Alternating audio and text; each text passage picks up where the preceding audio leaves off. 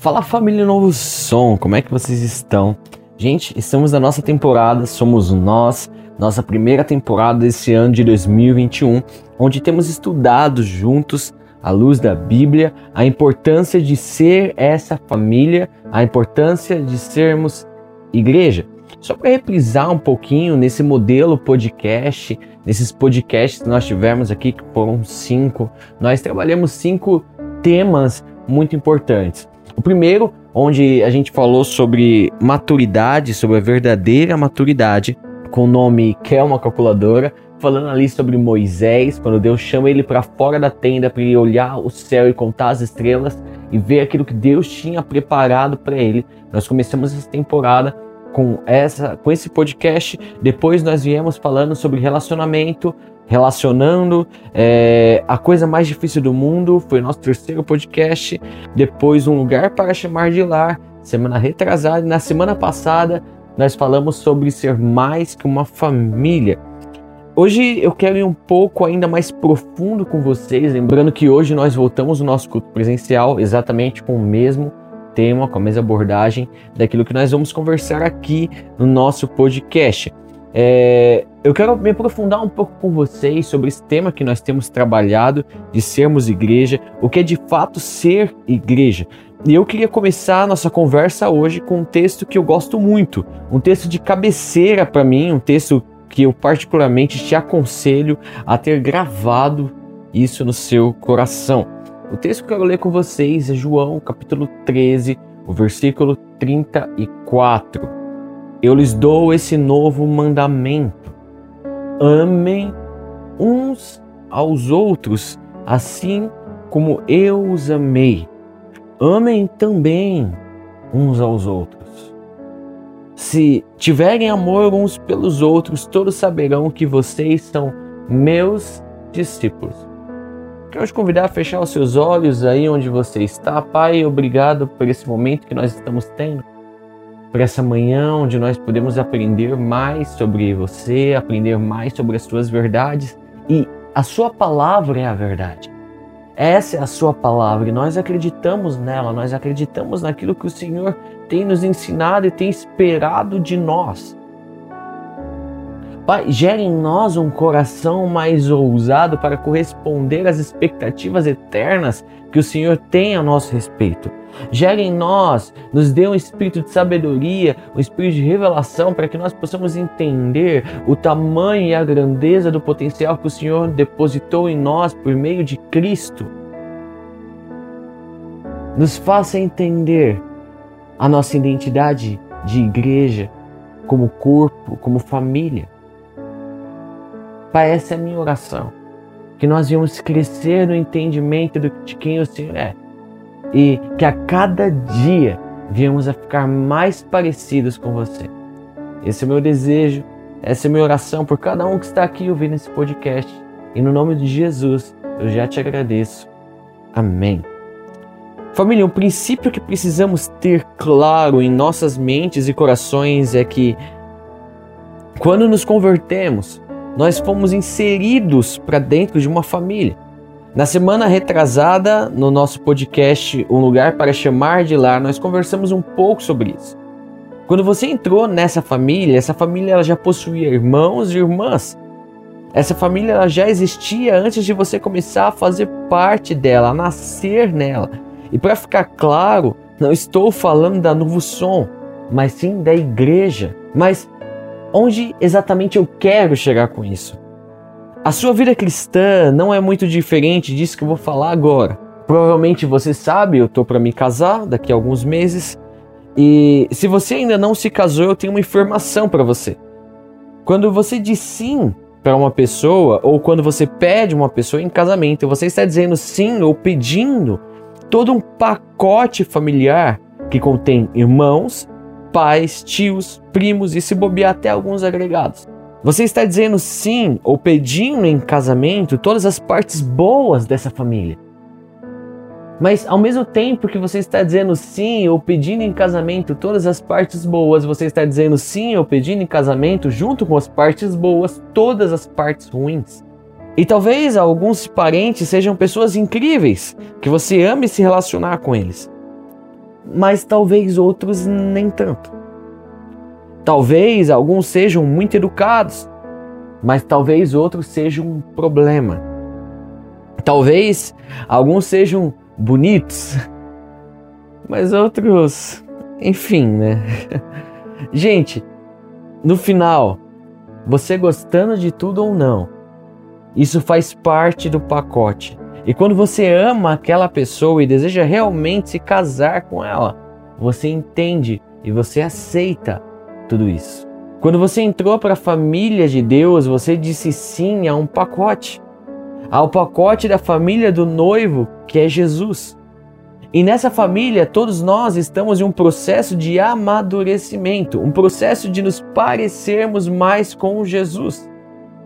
Eu lembro quando eu estava na MPC em 2015, era um treinamento de liderança e um dos líderes lá da MPC aqui no Brasil, Marcelo Galberto, ele um pastor presbiteriano, presbítero, e ele estava falando sobre a palavra de Deus, ele estava falando sobre como a palavra ela é agradável, o de como a palavra ela é boa, mas quando ele foi falar ali da, da, da dos cristãos, ele resumiu os cristãos com a seguinte frase: Quem gosta de crente é Deus. E eu tenho certeza que alguns de nós, se não todos, em alguma fase da vida, se não essa fase mesmo que você está vivendo hoje, vai concordar com ele. Porque o problema de qualquer denominação não está na Bíblia. Não existe problema na palavra de Deus. Mas Salomão, com muita sabedoria, descreveu o problema da seguinte forma.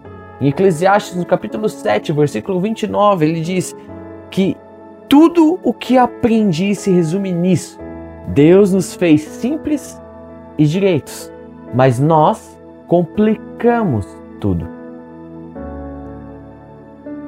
Novo ser igreja, ser família, ser o corpo de Cristo, como vimos na semana passada, se resume biblicamente a uma frase com três palavras. Uma única frase. Uns aos outros. Várias são as vezes, desde Mateus, onde nós encontramos essa frase, encorajando discípulos, encorajando apóstolos, encorajando a igreja espalhada pelo mundo greco-romano. E a mensagem era repetidamente clara e baseada em quatro princípios: amar uns aos outros, servir uns aos outros, ajudar uns aos outros e encorajar uns aos outros. Esses quatro princípios são o que alicerçam o nosso estilo de vida como igreja, como família. Amar, servir, ajudar e encorajar. Eu com certeza não vou, e na verdade nem é minha intenção hoje aqui, falar sobre tudo isso. Mas eu quero e eu vou falar sobre cada um desses pontos durante essas próximas semanas que nós vamos ter aqui, seja no presencial, seja aqui no podcast. Ah, uma dica. Pais, pai e mãe, quer fazer um connect familiar top com seus filhos? Anota o que a gente está conversando aqui nos connects familiares, nas quintas, vem discorrendo o que conversamos aqui no nosso culto com seus filhos. Eu tenho certeza que isso vai edificar vocês mesmos e seus próprios filhos. E isso por causa de uma coisa um tanto óbvia. A igreja ela é uma família. E se é família, é igreja, ou se é família biológica, o princípio é o mesmo. Mesmo porque, como eu já disse aqui, sendo biológica ou não, nós somos uma família. Então, aquilo que edifica, nos edifica como igreja, também vai nos edificar como uma família biológica, pais, filhos, mães, avós, tios, isso vai nos edificar. Amém? Uma coisa não tira a outra, pelo contrário, uma coisa acrescenta, fortalece a outra.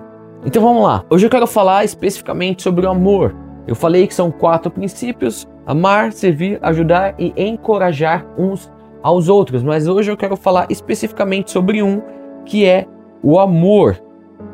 Paulo, no capítulo 13 de 1 Coríntios, ele define o amor com muita maestria. Ele deixa claro que se existe algo eterno que realmente importa, isso é o amor.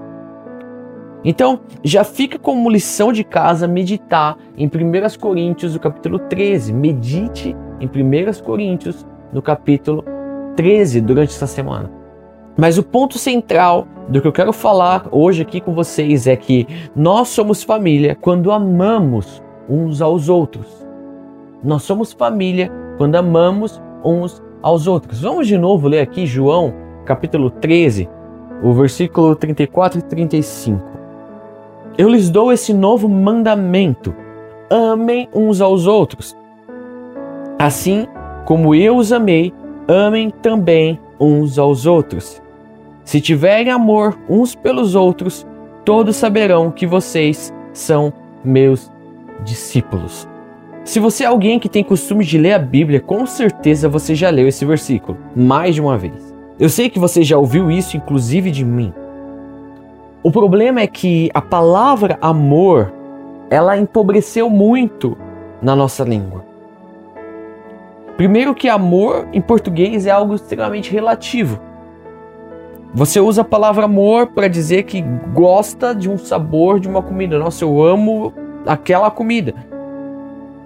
Você usa a palavra amor para definir o gosto de uma nova amizade.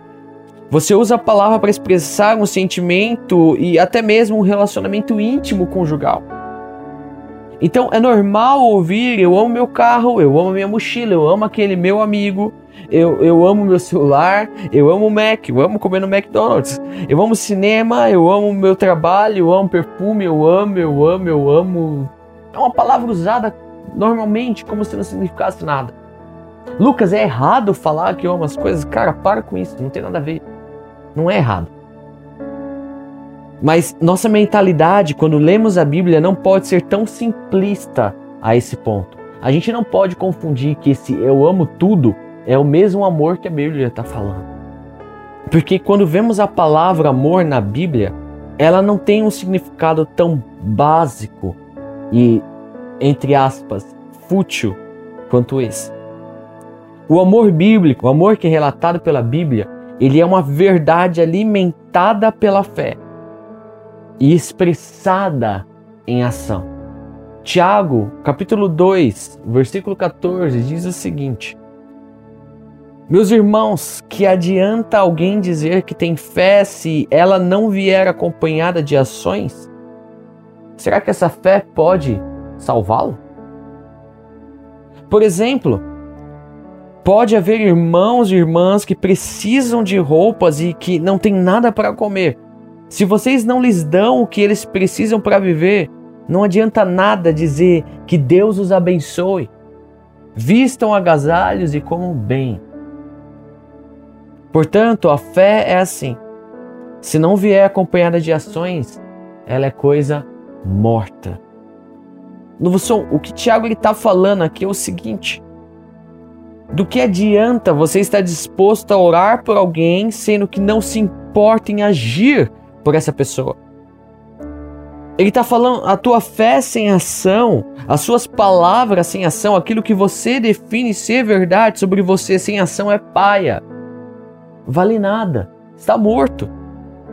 Gente, estamos vivendo um momento como nação, como mundo, onde precisamos fazer mais do que orar. E eu não estou desmerecendo a oração, pelo contrário, estamos desenvolvendo um projeto que resumidamente gira em torno disso. Uma igreja que não ora, uma igreja que não vive. Mas estamos vivendo tempo onde não nos basta apenas orar, mas precisamos estar dispostos a sermos a resposta das nossas próprias orações e das orações daqueles que estão lá fora pedindo a Deus um socorro. Mesmo porque o ato de orar e não agir é tão carnal quanto de agir sem orar. Novo som, eu creio, como o sol que nasce pela manhã, que Deus tem um desejo ardente de te prosperar. E da mesma forma que existem dias onde o sol não pode ser visto por causa das nuvens, mas ainda assim o seu brilho ilumina toda a terra, da mesma forma eu sei que mesmo nos dias mais complexos, o desejo de Deus continua sendo nos prosperar. Mas eu acredito que muitas vezes essa prosperidade de Deus não tem nos alcançado porque estamos ocupados demais pensando em nós mesmos. E se essa prosperidade chegasse em nós, nosso coração egoísta não agiria com generosidade em amor para agir por outras pessoas. Sabe, gente? Lá fora não existe graça. Lá fora, o amor não tem um significado verdadeiro. Nós precisamos ser transmissores do amor verdadeiro. Isso não pode parar em nós, nós não podemos receber, ser alcançados por esse amor que muda a realidade e parar ele em nós. Precisamos ser aqueles que levam a graça de Deus, a paixão de Deus, o amor de Deus e, de acordo com esse texto de Tiago, aqueles que levam as mãos de Deus para ajudar os que precisam. Existe uma música antiga do Hillsong United chamada Solution, que eu particularmente eu acho uma música incrível. Ela fala: Deus é a solução, mas nós somos suas mãos e seus pés. Novo som, Deus quer nos usar para marcar esse bairro. Deus quer nos usar para marcar esse bairro com o amor dele. Uma coisa que desde 2009 bateu na minha cabeça é que esse bairro não precisa de mais denominações. Então, por que estamos aqui? Nós estamos aqui porque ninguém mais aguenta denominações. Ninguém mais aguenta religião, ninguém mais aguenta esse amor relativo Ninguém se importa com esse bairro e ninguém mais aguenta essa indiferença egoísta. Nós estamos aqui para se importar, nós estamos aqui para amar de verdade, nós estamos aqui para ser igreja, não uma denominação, mas uma família, não um grupo de pessoas que fazem aquilo que bem entendem, mas o corpo de Cristo. Todo mundo lá fora está buscando esse amor verdadeiro. E esse amor verdadeiro é um amor que reage em fé uns pelos outros. Isso somos nós. Isso é ser igreja, isso é ecoar o novo som que na verdade nem deveria ser tido como novo. Nosso nome deveria ser som comum. Mas infelizmente o que queremos fazer aqui é uma das coisas mais incomuns que as pessoas já viram. Mas, gente, acredite, assim como a cada dia, todo dia o sol vem. Quando decidimos agir com generosidade, em amor, com a prosperidade que Deus já tem derramado sobre nós, com as bênçãos que já recebemos, como vimos na temporada passada, o natural de Deus é continuar nos prosperando para que nós possamos continuar sendo essas mãos e pés dele, abençoando nas outras vidas. Amém? Quero ler com você 1 João, capítulo 4, versículo 20. 1 João 4, versículo 20. Se alguém diz eu amo a Deus, se alguém diz eu amo a Deus, mas odeia o seu irmão, então é mentiroso. Pois ninguém pode amar a Deus a quem não vê, se não ama o seu irmão a quem vê. Eu, eu não sei se você sabia, mas o amor que temos uns pelos outros é a expressão do nosso amor por Deus. É isso que a Bíblia está falando, não importa se você concorda com isso ou não. A tua opinião não é a verdade. A Bíblia é a verdade. Jesus, ele orando, ele fala: Pai, convence-nos na verdade. A tua palavra é a verdade. A Bíblia é a palavra de Deus. A Bíblia é a palavra revelada de Deus. Se nós não amamos as pessoas à nossa volta, as pessoas que estão próximas de nós, as pessoas que nós vemos, então como podemos dizer que amamos a Deus, aquele que nossos olhos não conseguem enxergar? Agora, eu sei também que é muito fácil você amar as pessoas que você gosta. Uma vez ouvi uma besteira que chamaram de pregação falando que seu próximo é apenas as pessoas que você gosta, que fazem parte do seu convívio. Deixa eu te dar um conselho, se você já ouviu isso e ainda não jogou essa porcaria fora. Pega essa informação e joga no lixo. Lucas, mas por quê? Mateus capítulo 5, versículo 46, Sermão da Montanha, o próprio Jesus falando isso. Se vocês amam somente aqueles que os amam, porque esperam que Deus lhes dê alguma recompensa? Até os cobradores de impostos, até aqueles que são corruptos, até os políticos têm vergonhas dessa nação. Amam as pessoas que os amam. Versículo 47. Se vocês falam somente com seus amigos, o que é que estão fazendo demais? Até os pagãos, até os idólatras, até os ateus, até aqueles que não reconhecem Jesus como Senhor, fazem isso. Portanto, sejam perfeitos, assim como é perfeito o Pai de vocês que está no céu.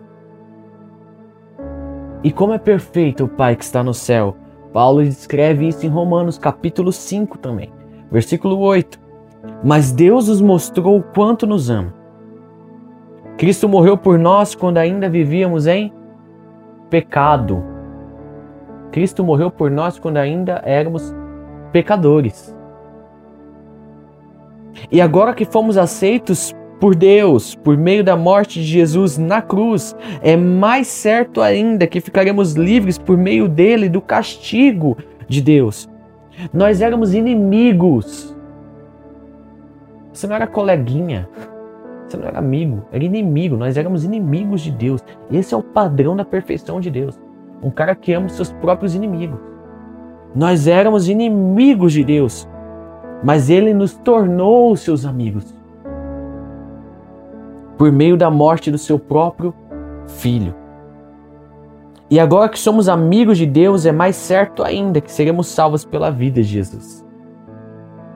E não somente isso, mas também nós nos alegraremos, nós nos alegramos por causa daquilo que Deus fez por meio do nosso Senhor Jesus Cristo, que agora nos tornou amigos de Deus.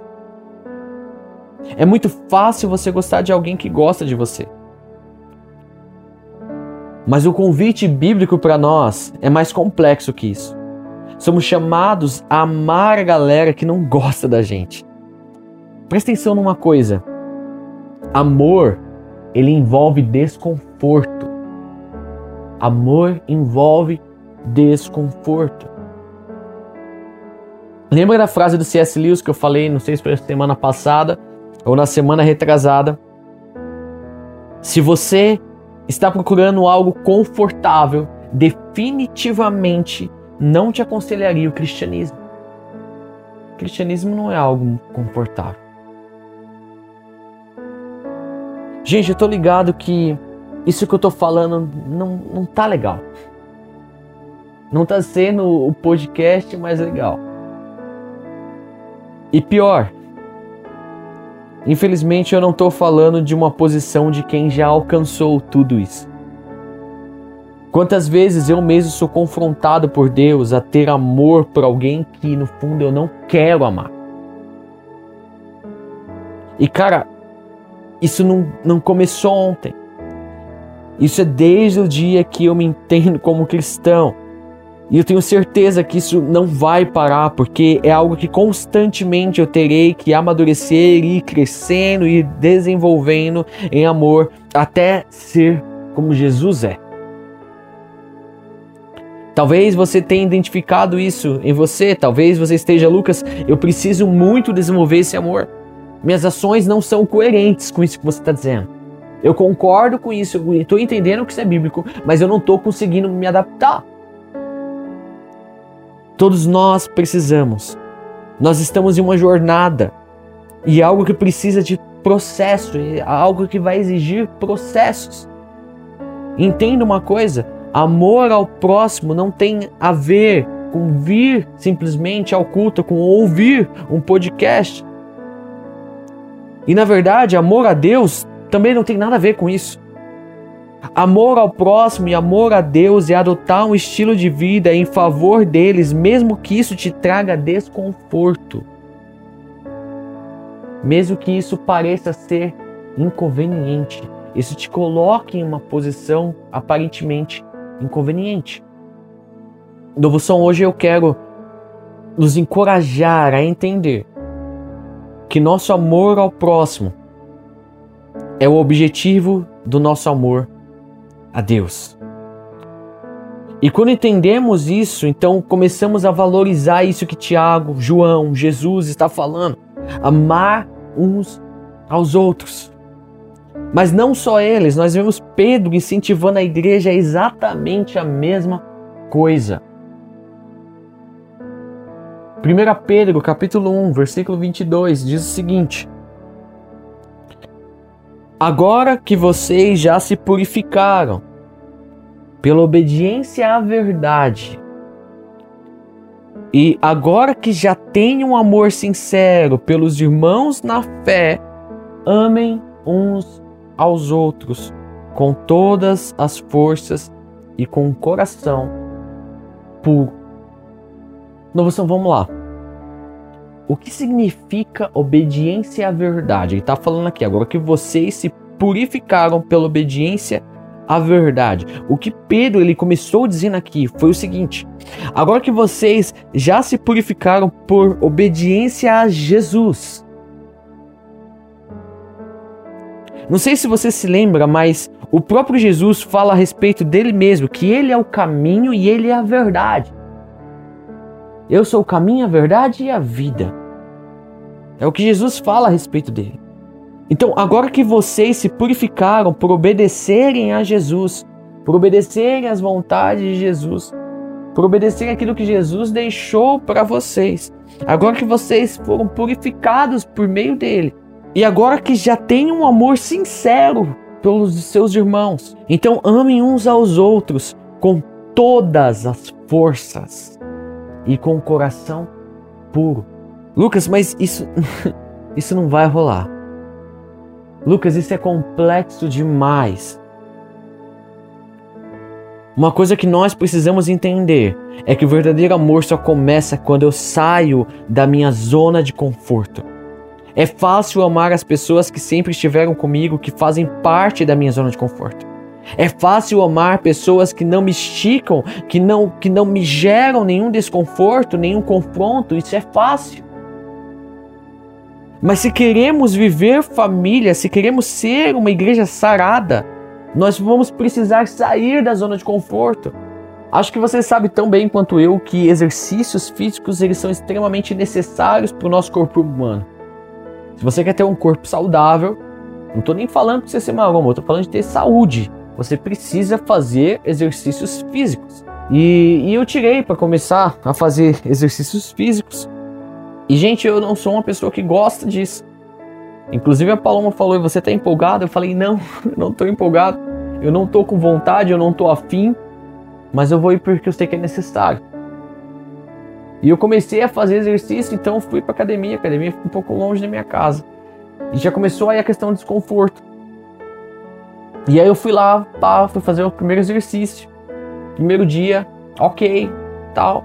Fiz só exercício aeróbico, suave. Segundo dia, fui fazer exercícios de hipertrofia. Um exercício totalmente mais pesado, um exercício que no dia eu já fiquei mal.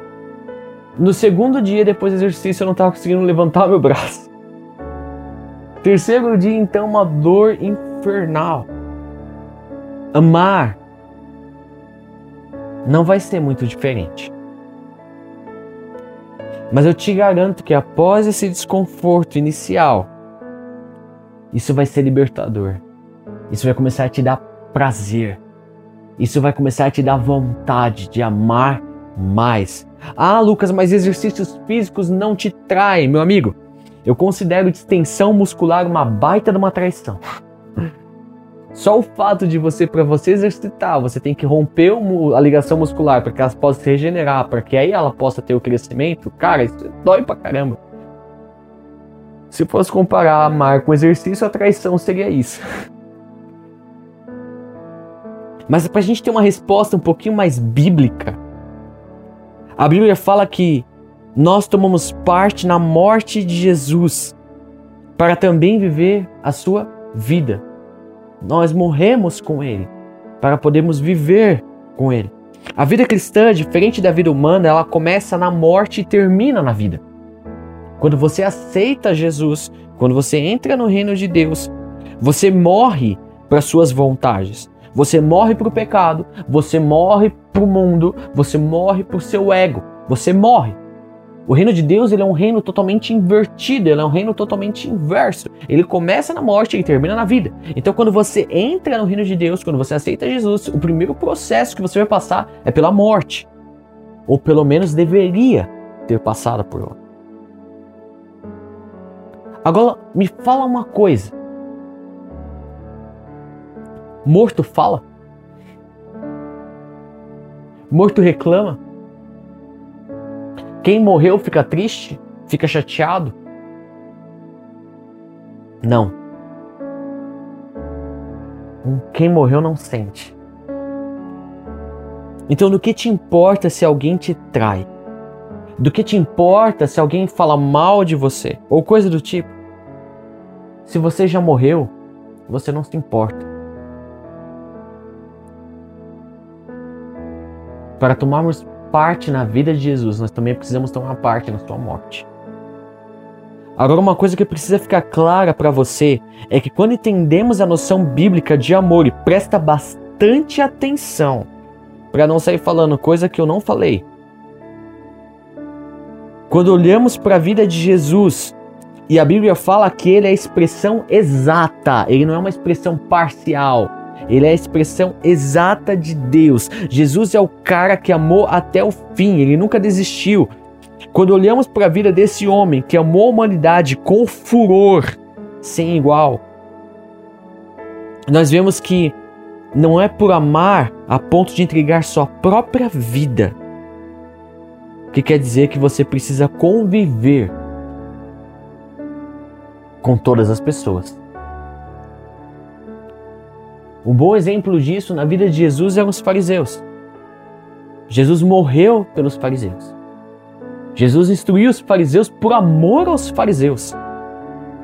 Jesus amava aqueles caras. Se você acha que Jesus ele era que nem você que fica com raiva dos caras que prega besteira, Jesus ele não era assim. Jesus amava, vivia tentando corrigir eles, porque o amor corrige. O escritor de Hebreus ele fala isso, o amor corrige. Por esse motivo, Jesus chamava tanto a atenção daqueles caras. Mas mesmo Jesus amando aqueles caras até o fim, Jesus não convivia com eles. Sempre que Jesus se envolvia com eles era por motivos de instrução. Jesus queria trazer alguma instrução para eles. E por quê? Jesus era falso, Jesus só aparecia lá para ensinar alguma coisa, mas não gostava dos caras? Não. Jesus não era trouxa. Essa é a diferença. Os caras eram tão obstinados às suas próprias vontades que investir tempo em um relacionamento com esses caras seria um desperdício de vida e de propósito. Você não precisa se relacionar com todo mundo que você ama. Mesmo porque isso é, é humanamente impossível. Eu tenho amigos que eu amo e eu amo eles de verdade, eu amo pra caramba. Mas eu não vejo eles há mal tempão, há anos, e não tenho previsão de ver. Porque o propósito existencial, o propósito que eles acreditam ser para a vida deles, não tem nada a ver com o meu. Mas não confunda. A ordem do reino de Deus é amar. Mesmo que não seja possível ou em alguns casos saudável conviver com as pessoas, a ordem do reino continua sendo amar uns aos outros como Jesus nos amou. Isso não te dá o direito de odiar as pessoas. Não conviver não quer dizer não amar.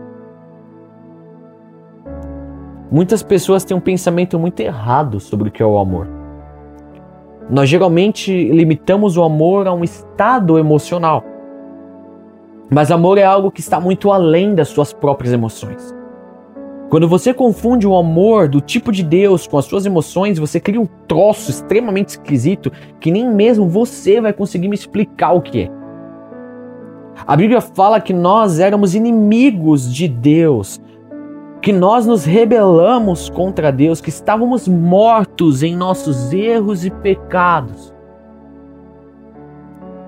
Você acha que segundo você, que segundo o que você acha que é o amor, Deus nos amaria a ponto de entregar seu único filho? A resposta para tanto orgulho e arrogância humana seria a destruição total. Os sentimentos de Deus não são como os seus. Deus não é você e graças a Deus por isso. O amor do tipo de Deus é um amor totalmente desligado das emoções. Porque emocionalmente falando, não tem como algo ser incondicional. Se mistura emoção, então tem condição. No mundo existe condição. Se você não fala o que eu quero, então eu não te amo. Se você não se veste como eu me visto ou como eu acho certo se vestir, então eu não te amo. Se você não concorda com o que eu concordo, então eu não te amo. Cara, isso não tem a ver com Deus. Isso é uma baita de uma imaturidade, infantilidade ignorância. Ou pior, tem o oposto disso, né? Ah, eu não consigo controlar o amor que eu sinto por tal pessoa. E a pessoa usa dessa desculpinha safada para justificar porque está com uma atração por uma pessoa que não é o seu cônjuge. Cara, isso não é amor. Isso é uma mentira. Presta atenção. Biblicamente falando, o amor não é fruto de emoção. O amor é fruto de decisão. Eu e você temos que crescer em amor. Precisamos crescer na decisão de nos sacrificar pelo próximo. Isso vai diretamente contra tudo que nós temos como emoção. Precisamos entender que existe uma diferença gigantesca entre gostar e amar. Gostar é uma mera opinião baseada em um apetite físico ou um sentimento emocional. Amar é uma decisão tomada no espírito. Às vezes, vai demorar muito para você gostar de alguém. Mas quando você decide, não, eu vou amar, então você estará sendo fiel à palavra de Deus. Porque o amor bíblico é uma verdade alimentada pela fé e expressada em ação. Então, nós somos uma família quando amamos uns aos outros.